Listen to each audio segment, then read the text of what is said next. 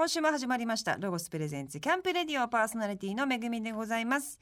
さあ早速ですがえー4月のマンスリーゲストは、えーずっとご出演をお願いしておりお。ついに念願が叶ったというこの方でございます。ザ・ピローズのボーカルとギターを担当されています山中沙央さんです。よろしくお願いいたしよろしますくお願いします。初めですましてですよね。そうですね。はい。僕はあのえもうずっとあのめぐみさんのことはえあの凝視してきたので、そうなんかはい初めましてっていう感じではないですけど、先ほどど番組始まる前にグラビア全般がお好きだということを言っていたそうだいて、ですね。まあ最近はもう年齢的にそうでもなくなりましたけど、ええ。昔はまあもうまあ好きで好きでもうグラビアが好きで好きでっていう。感じだったの。まああの僕漫画をとにかくめめちゃめちゃ読むんですね、うんはいはいはい。あのコンビニに並んでるのあの青年誌を。えええええ。でもそのまあグラビアも結構大事ですよねっていうえ 嬉しいですね。そう言ってい感ただけると。なのであのまあ今僕のまあ一応ミュージシャンなんで、ええミュージシャンの後輩の、ええ。まあ奥さんではありますけどもそうですね。まああのまあそれちょっとそのそうなる前のめぐみさんの 単体の本を持ってるか持ってないかと問われれば持っているみたいな。写真集的なあそうですね。はい。ありがとうございます。ちょっとあ嬉しいです。ありがとうございます。わざわざ来ていただきましていやありがとう本当ございます。にねもうずっとあの来てほしい来てほしいってねおっしゃってたんですよね。しかもなんかあのうちのバンドピローズのドラムの佐藤慎一郎ええ。ラジオに出していいんだかドドドキドキする人間ですけどあいつが先に実はお世話になってるっていう、はい、来ていただきまして。すいません。いやいやもう私の周りもまあバンドをやってる人が、はい。まあもちろん多いんですけれども、にはなかなかいないそうですね。方でうん。あれなかなかいないです衝ね撃的でしたね。もうバンドマンだなーって感じです、まああの昭和の感じですよそうですね。今のじゃないですよ。昭和のバンドは酒を飲んで破天荒っていう、はい。あのーそして意外に女にモテない感じの。でも、はい。その時おっしゃってたのは、はい。俺が一番なんかモテる、嘘つけ。あの、まあ、でも周りもいや一番しんちゃんがモテるよねっていう話で結構女と飲むの平気だよなんて言って。女5人俺1人とかちょっとうちのスタッフの顔見て。嘘でしょ。嘘でしょ。でもそういう話ですよね。いやいやいやいや。一番モテるでおなじみのっていう感じで通ってるっていう話ですうちは3人いて、まあ、ええ僕山中さん、はい。まあ、ギター真鍋義明そしてまあ新一郎。ええ。それはない。それはないなそうですか。うん。でも一番フはい。ァンからするとうん。話しかけやすいシーズン、話しかけやすいとモテるって一緒かな、うん、話しかけやすいと抱かれたいって一緒なのかな？違うでしょ？そういうことですね。それは違うでしょ？まあ近寄りやすいっていうかね、そう。いうことなんですね。それは違いますよ。そうなんですよ。そうなんかおっしゃってましたか、うん。佐藤さんはあの後、あのーお会いになりましたか、えーっとズバリ言ってもいいんでしょうかね。大丈夫ですよ何でも、えーはめぐみさんのおっぱいをずっと見てた だからお前本当にふざけんなお前全然いいんですけど 収録が11時からだったんです、午前の。あはいはい。にもかかわらず、ん。なかなかのご機嫌で登場されたんですよ。えそうなんです。僕は、ええ。あの同じメンバーですけど、ええ。彼がシラフっていうのは多分じ20年ぐらい見てないんです。なぜならツアーの例えばツアーのホテルの、まあ、移動日ってええあるじゃないですか、ええ。で、まあ、ホテル集合11時ってあるじゃないですか、ええ。でエレベーターバーン開いたら、えもう飲んでんですよ。なのでシラフのし、ね、ドラムの新一郎に会おうと思ったら僕は一緒に寝るしかないんですよ。なので部屋が別な時点であいつのシラフには会えないんですね。なるほなどのでまあまあだからあ別にあの格好つけてるとかなんかスタイルじゃなくて、ええただ生きてるだけっていうことで理解していただきたいっ普ていう。通にしていることがあの状態ということあの鳥が。空を飛ぶように、はい魚が海を泳ぐように新一郎はアルコールを摂取するっていうふうに思っていただけると一番ちょうどいい感じですかね。ー面白かったですよはいね。あ後から言われたのは、まあ、僕ら今この後多分アルバムの話すると思うんですけどはい「ヌック・イン・ザ・ブレイン」っていうアルバムじゃないですか。ええ NOOK IN THE BRAIN っていうタイトルなのその時初めては知ってたって言ってたんでそうなんです。そんな感じですよね。どういう意味？怖い怖い怖い怖いこんなジャケット、えー、こんななんだ。えー怖いでしょえどういうアルバムなんですか？えわかんないから山中キス聞いといてみたいな。怖いでいやーしょもう素晴らしいなとそんな人がラジオに出ちゃうっていう恐ろ面しさ白かったですね。とんでもないです。ありがとうございました。本日はよろしくお帰りご機嫌にお帰りになってよかったですさあ今回はですね3月の8日にリリースされたばかりのニューアルバム、今お話しいただいたはい「Nook in the Brain」えーについてたっぷりとお話を、えー伺っていきたいと思います、えーお話の前に一曲曲紹介の方お願いいたします、はい。王様になれ。ロゴス presents。Camp Radio お送りしたのはザ・ピローズで王様になれでした。えー、3月の8日に21枚目、えーはい。となります。ニューアルバム「Nook in the Brain」がリリースされたばかりということですが直訳すると脳みその隅っこということなんですが、まあジャケットも脳みそがこうちょっとイラストでパッカンーンと頭が開いた状態でそこに別な世界があるというジャケットになってます。はい。空もあって山もあってで羽もあってまあちょっとあの見たことない世界そうですね。で少年がですかね、そうです。はい、というようなジャケットになっているんですけれども、このアルバムはどんなアルバムといいますか？イメージは、はい。えっと、まずあの僕は先に、えっと、まず曲を作る時っていうのははい。無作為にどんどん作るんですね。うん。でその例えば締め切りとかもなくてええ。ただ曲を作るのが好きなので、まあ、このアルバムは10曲入りですけど多分20曲以上作ってるんです。で曲をまあいまだに趣味のように作っていてでその中でこう歌詞が載ったものとか、まあ、その気に入ったものをまあ10曲ぐらい集まるとこれはピローズのアルバムになるだろうなっていうこういう順番で考えていくんですね。でその時に初めて、えー一曲一曲こう作っ独立して作ってたものが俯瞰で見た時に、うん。あ今回こういう傾向があるなってちょっとこう、うん。少しこう第三者的に初めて見れるんですね。はい。でその時にあの、まあ、この「Nook in the Brain 脳みその隅っこ」っていうキーワードがいいだろうと、まあ、思ったんです。それは、集まってる曲の、まあ、歌詞の内容とかそのメッセージが出してるものがなんていうかその、うん。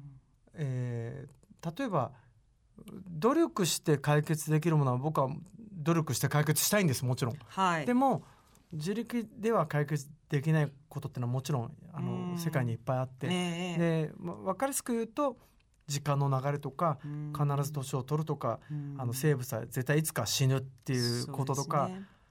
こういう抗えないものってあるじゃないですか。はい。ででもそれが抗えないものなのにそれをリアルに感じて憂鬱になった時が、まあ、僕もあるんですねわ。かりますはいではいそのでも抗えないことで憂鬱になる時間って本当にもったいないなって僕は思ったんです。うんはいでそれをどうにか解決するには本当に脳みその思考回路の角度を変えてまあ努力で解決できないことに関してのみは現実逃避が一番いいって僕は思ったんです。うはいなのでその脳みその隅っこにはもしかしたら自分が知らない場所があって一度も開いたことのない引き出しがあってその中には知らなかったアイデアがあってでそのもしそれがあるならばうん。そのアイデアを使って今よりも人生を何かハッピーに過ごしたいなっていう希望とちょっとまあ哲学みたいのがあってあのタイトルにしました。でそのジャケットもその、まあ、イラストだけど脳みそがパカーンと入ってて別世界があるみたいなものにしました。でもすごくあの光がある世界が中にあって気持ちがいい景色とか、とてもポジティブな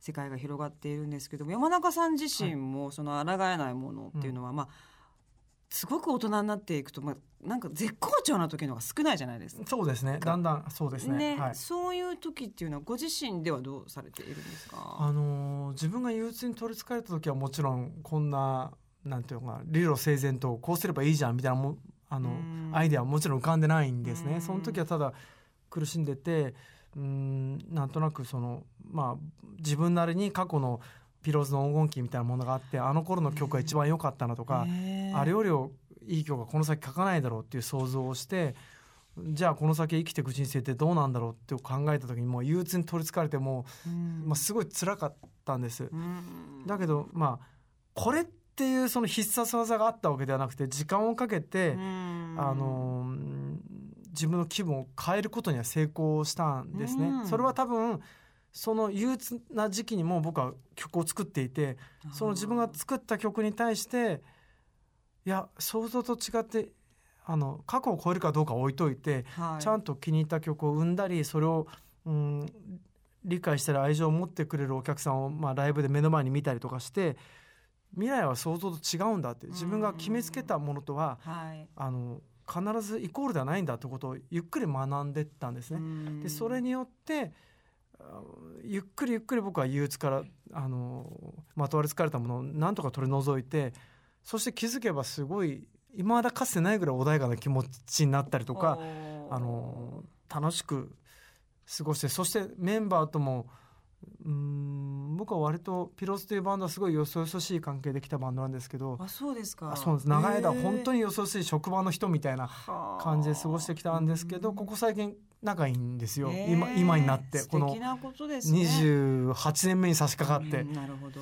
でそういうことにもまたうん自分なりの喜びを得てうん。なんかあのネガティブな想像は意味がなかったなっていうことでどんどんどんどん自分はうまく活性化できて、うん。えーまあ、この「Nook in the Brain」というタイトルをつけるような曲を書くに至ったのでなるほど。それを何かもし僕と似たようなに人がまだ憂鬱に取りつかれてるならいやそそれが100%の答えじゃないんだよなっていうのはちょっと知ってほしいって気持ちはあるんですよね。なるほど。でも、うん。ほとんどの人がそういうような感覚っていうのだはあるという気はしますけれども、さあなんかそんなアルバムのお話を今伺いましたけれどもあお話を伺った上での曲をまたはい。聴いていただきたいと思います、じゃあ曲紹介お願いいたします、パーフェクトアイデア。ロゴス presents。Camp Radio お送りしたのはザ・ピローズでパーフェクトアイデアでしたさあここからはですねさわおさんが応援しているはい。ことというのをですね、テーマにお話を伺っていきたいと思います。えーっと3月8日にリリースされましたニューアルバム「Nook in the Brain」ですがその中に昨年のリオデジャネイロオリンピックの女子レスリング金メダリスト登坂選手ですね。はい。はい、向けた応援ソングを書き下ろしたということなんですがじゃあオリンピックに、はい。えーというかあの彼女に向けてそうですその登坂さんがまあリオの出場は決まったうんでまだ試合には出てない段階で、えーまあでもいろんなインタビューを受けるじゃないですか彼女が。でそこで、まあ、ピローズのあの「ファニーバニー」という曲がすごい好きうんでそれが勝負曲だみたいなことを、まあ、いろんなとこで言っていただいてるのが、まあまあ、スポーツ紙なんかでもちょっと目にしたりするんですよ。でうんあちょっと嬉しいなみたいな気持ちがあったんですね。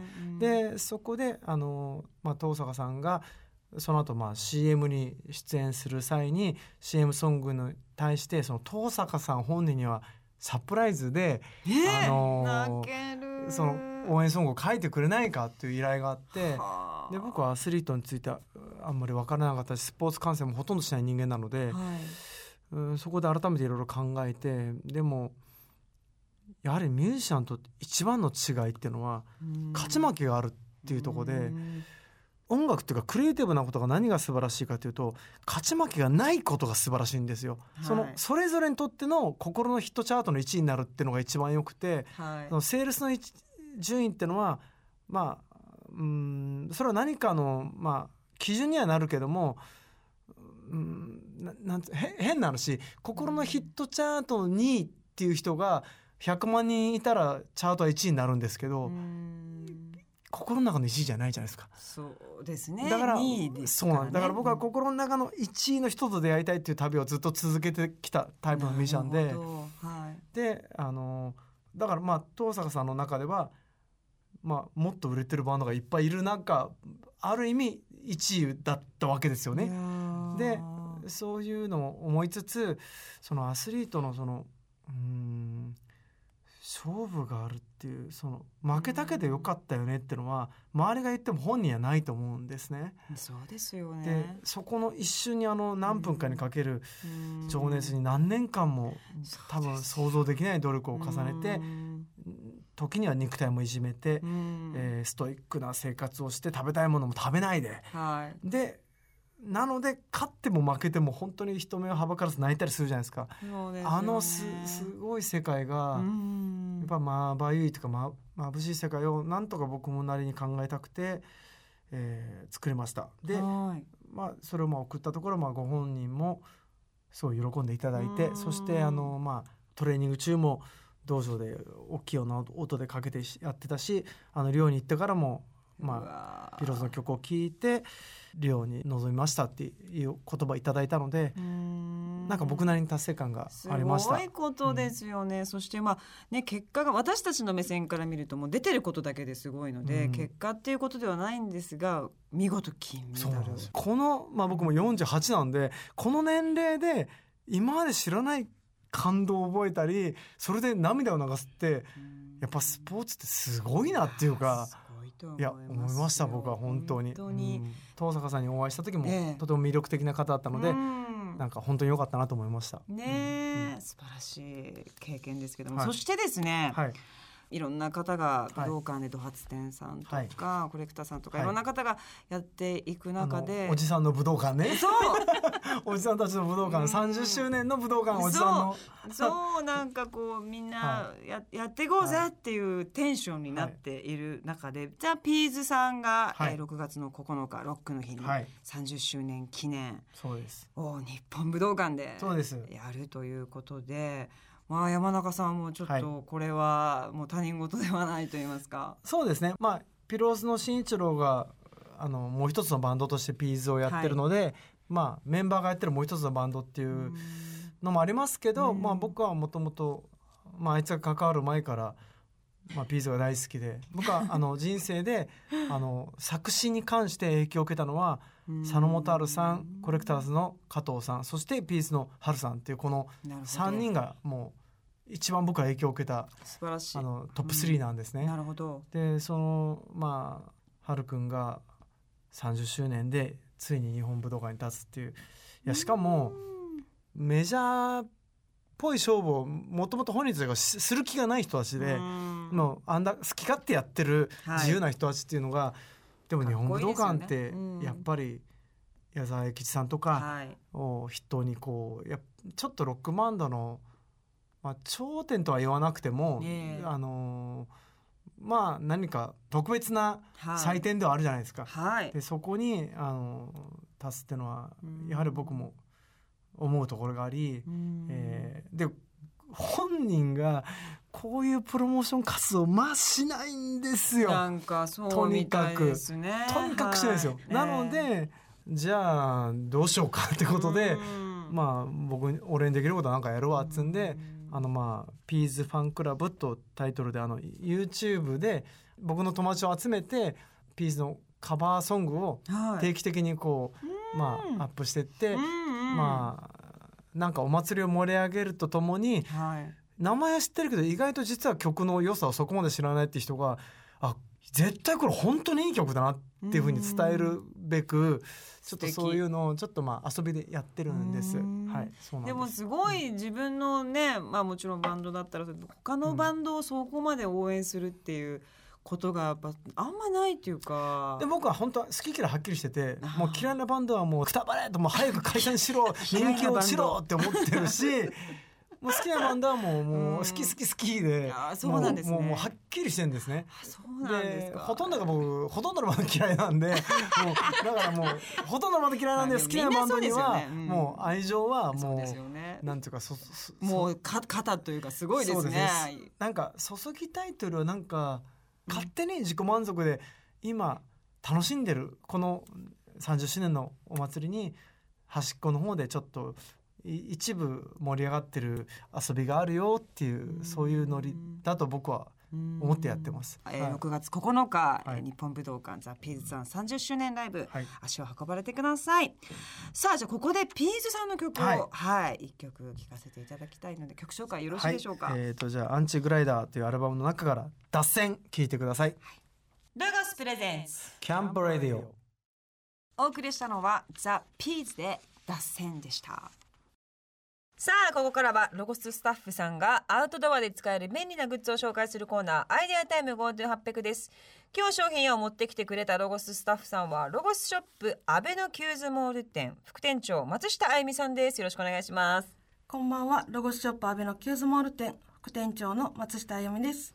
松下さんはですね最近スモーカーで燻製をするのが趣味になったそうですがお家でやってるんですか？お家でやってます。へえ何を燻製してらっしゃるんですか？最近はマヨネーズとか醤油。と かそういう調味料を。ええ新しい。タコとかチーズとかなんかそういうのかというかと思ったらまさかの調味料ですか？あはい、マヨネーズが燻製の味がするので。あまあ美味しそうですけどそれに何何をつけて食べるんですか？きゅうりとか。そうです。きゅうりとかあとはマヨネーズにゆで卵潰したやつ 混ぜて。なるほどね。なんでゆで卵燻製しないの？そうそれは燻製しないんだみたいなね。ほんのり燻製を楽しみたい時に。あはい。あ なるほどね。松下さん今ねいろんな角度をお持ちで本当に素晴らしい。さあそんな松下さん今回ご紹介いただくアイテムは何でしょうか？はい。2015年に販売された人気のアイテム、ロゴスザカマドの進化版を紹介いたします、進化したんですか？これすっごいもうあのライセンスさんがこれいいのよねって番組でね多分すごい毎回毎回使ってるみたいで、私もあのこれあれロケで使いましたよね。ロケで使いました。ね、ピザピザやったりとかしてすごいいいなと思ったんですけども。はい進化版ということで。はい、これからの季節アウトドアシーンで本格的なオーブン料理や鍋料理などが楽しめる多機能な万能な調理グリルロゴスザカマドに2点のオプションパーツがついたロゴスザカマドコンプリートが登場したんです、へはい、え、付属するパーツの一つ目が専用スタンドです。えーどうどういう風な？立ったままの姿勢で調理ができるため腰への負担を軽減しまた座ると目線の高さで調理が可能になりました。今までってこれ低かったんでしたっけ？低かったんです。そっか。なのでちょっと鏡見ながら調理をしていただいてました、ね。調理結構苦痛ですよね。はい。うんね、これぐらい高さあったら確かにもうすっごいやりやすいかも。なるほど、これは便利ですね。専用スタンドはコンパクトに収納ができてかさばらず組み立ても開いて重ねるだけですごい簡単に行います。うんなるほどね。ここに炭をで網になって灰灰が落ちるようになっていて、はい。でここでピザとか本格的なグリル料理？はいそうです。ちょっとフライパンとか入れていただいて使っていただいたりとすかごいこれいいかも。はい。おえこれはね横についてる？これは何なんですかね？これが。あ。そちらがもう一つの付属パーツが専用車のカバーです、ロゴスザカマドの開口部としてうん。火力を高めることができるようになりました、なるほどね。こうこもらせることで火をバーッとこう強くしたいなっていう時に、早くだから火が燃え盛り上がるっていうか、はい、今までは少し風が吹いたりして熱が下がったりしてちょっとあんまり高温の料理ができなかったんですけどうも、ん。なるほどね、はい、もう皆さんもアウトドア結構やる人増えたかな。より進化うん。やりやすいとか、はい、ねまあ、よりこう作るものも凝ったものみたいな人が中ではこういうのいいいいかもしれませんね。はい、ね、ぜひアウトドアで思いっきり楽しんでいただきたいと思いますが、えーっと400度以上にすることができる。はい、高温で一気に焼き上げることができるのでアウトドアでも本格的な料理を楽しめますまた手になじむ木製の取っ手は使いやすくに使わない時折りたたむことができるので収納もかさばりませんなるほどね。ピザとかやっぱりあの火がわーって高い方がいいから、はい時間かけて焼くっていうのもあんまり美味しくないですもんね。400度ってすごいですね。すごいですね。はあでもこれ出すの熱いですね。じゃあ相当 相当熱いのでちょっと大変ですグローブとかトングとかではいピーって引っ張って出すみたいな。そうですなるほどね。上にはい上にダッチオーブンも置いてお料理ができるのであダッチオーブン置いてーなんか焼き物を焼いなるほたりとかどなるほど。お肉を下で焼いて上でスープをつけるとか。使ってみたい。本当これだったら一気に2個とかできるかな、はい。結構もうキャンプって1個やった。で次みたいな。なかなかこう一緒に家みたいにね一緒に2個作るとかってでき、2品作るとかできないから、そういう意味ではとってもじ時短にもなるし、はい。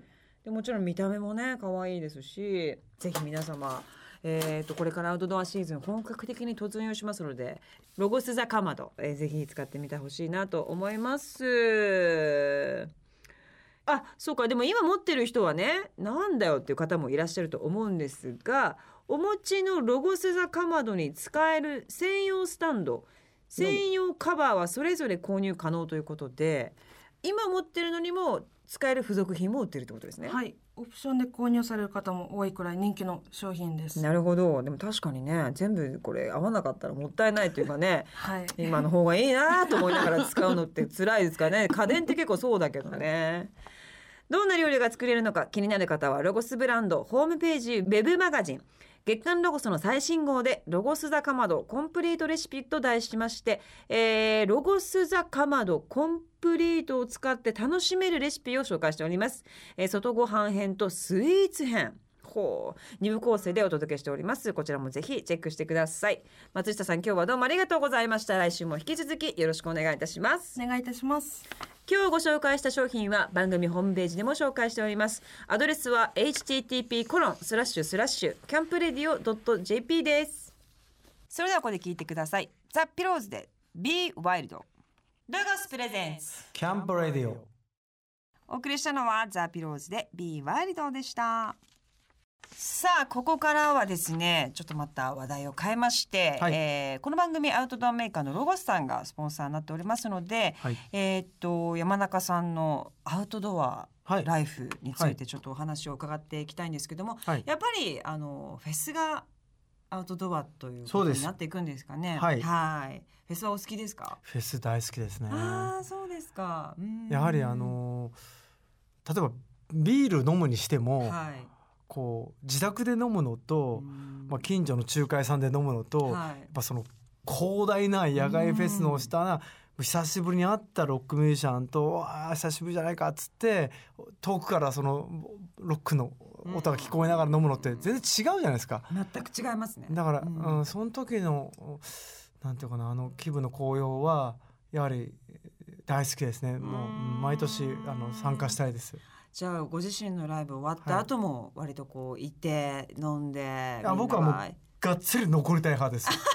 うん。もうもうがっつり参加したいです。ね、分かれますよね。さっと帰ってさっと帰しるね。まう方たちも。やつねもう嫌いだわ。もうなんだよ。冷たいもん。寂しいですよね。冷たいもん。市内に戻ってなんか。自分のうちで飲むでしょ？なんだいそれってもう。いやバックステージでそんなに親しくない人ともたなんか共通の知人がいたことによってはい。意外と仲良くなったりってわかりまいう。ことがさフェスマジックであるじゃないですか。う。ねおっしゃるように、うん。あの嫌いなバンドがたくさんおっしゃって、そうそう。みんなそうなんですよね。だけどなんか飲んだあいいよいいよそれそう。みたいな。そうなってくるといいとこを探したい。そう。なってくるといいとこを探すわけですよ。そうですよね。お互い。そうそう。そうだから私もね、本当に大好きなんですけども、そうですよ。他のバンドのライブとかも見たりとかもバンバン行きます僕は。あ。こんだけいいバンドがいて見たいバンドがいないわけねえだろっていわうかります。感じでもういろいろスケジュール組んでうん。見に行きますよ僕はももう組んでう。ももちろん音楽ありきロックありきですけど、はい。そのライブハウスで見るのとあ野外で音がはい。バー響き渡ってなんかなんかうん。MC 中に隣の音が聞こえてくるような環境あるじゃないですか。あります。あの中で、まあ、雨が降ったらドキドキしたりとかうん。で降らなかったらイエーイって感じでうん。うんなんかやっぱああいう野外のフェスは特別ですかね。特別ですね、今年もたくさん出られると思うんですけれども、とえ近々で4月30日の荒垣ロックフェス、はい、またねこれもいろんなアーティスト出ますから。そうです。はい。で今回はえー、とまたこちらで、えー、とザ・ピーズさん30周年スペシャルステージはい。ということで、カサブランカ。カサブランカっていうのは僕がもう一個やってるバンドで、はい。えっ、と僕がもう一個やってるカカサブランカというバンドでも出ますし、ピローズも出ますしあ、ピーズのスペシャルステージにぼあの一曲あのボーカルとしても参加しますっていうあのなので僕は3回出るみたいな感じですね。結構じゃあ大変な一日ですね。まあでも僕にとってはそのピーズがメインで、うんあとは余力ですよ。ピーズがメイン。ピーズがピーズが先なんで ピーズで僕は多分力使い渡してでど。ドラムの新一郎も多分力使い渡して、ええそれを見に来たギターの真鍋も多分そこでお酒飲んで力使い渡して余力でピローズやるよっていう でも見に来た客も多分ピーズのスペシャルステージで使い渡してるんで、みんな余力で うまいことそう余力で同じ気分でうまくやるんで大丈夫です。わかりました。ぜひ皆さん、はい荒垣ロックフェス2017にもえー4月30日です。行かれてください。さあというわけで今週は終わりの時間がやってまいりました、えー告知の方をおさらいしたいと思います、えー一つ目6月9日、えーピーズさんの告知ですね。ザ・ピーズさん30周年、日本武道館ライブ、えーチケット絶賛発売中です、詳しくは特設ホームページを確認してください。たくさんの方々の応援コメントもアップされていますまた3月の放送でも佐藤慎一郎さんとグレート前川さんがザ・ピーズについてお話ししております、こちらもぜひ、えー番組ホームページからアーカイブでお楽しみください。そして、えーピローズさん3月8日にニューアルバム「Nook in the Brain」がリリースされました、えーそして5月も5日からツアーがスタートされます「Nook in the Brain ツアー」高崎からスタートです、えー東京は5月14日渋谷蔦屋オーイースト6月3日赤坂ブリッツそしてファイナルが7月22日ゼップ東京です。詳しくはザ・ピローズの公式ホームページをチェックしてください。http コロンスラッシュスラッシュピローズ .jp です。はい、えーぜひまた来週も、えーお話たくさんはい。伺わしたいと思います、えー今日はどうもありがとうございました。ピローズの山中沙さんでした。ありがとうございましたロゴスショップがまたまたオープンいたしました。3月30日に東京都2店舗目となるロゴスショップコピス吉祥寺店がオープンです。ロゴスショップはアウトレットショップインショップを含め全部で48店舗になりました。この春も enjoy outing したい方はぜひお近くのロゴスショップに遊びに来てください。ゴールデンウィークプラスワンキャンペーン実施中です。絶好のアウトドア日和となるゴールデンウィークに向けてロゴスからささやかなプレゼントをご用意させていただきました。対象店舗の対象アイテム限定プランとしましてチューブグリルシリーズチューブラルシリーズを購入していただいた方にはもれなくグリルキャリーバッグやお掃除楽ちんカバーシリーズがプラスワンされてとってもお得です。ぜひこの機会にお近くのロゴショップやロゴス取扱店へお立ち寄りください。この番組の過去の放送は番組ホームページのアーカイブから聞くことができます。番組ホームページ http コロンスラッシュスラッシュキャンプレディオ .jp にアクセスしてください。というわけでロゴスプレゼンツキャンプレディオパーソナリティは私めぐみでした。さようなら。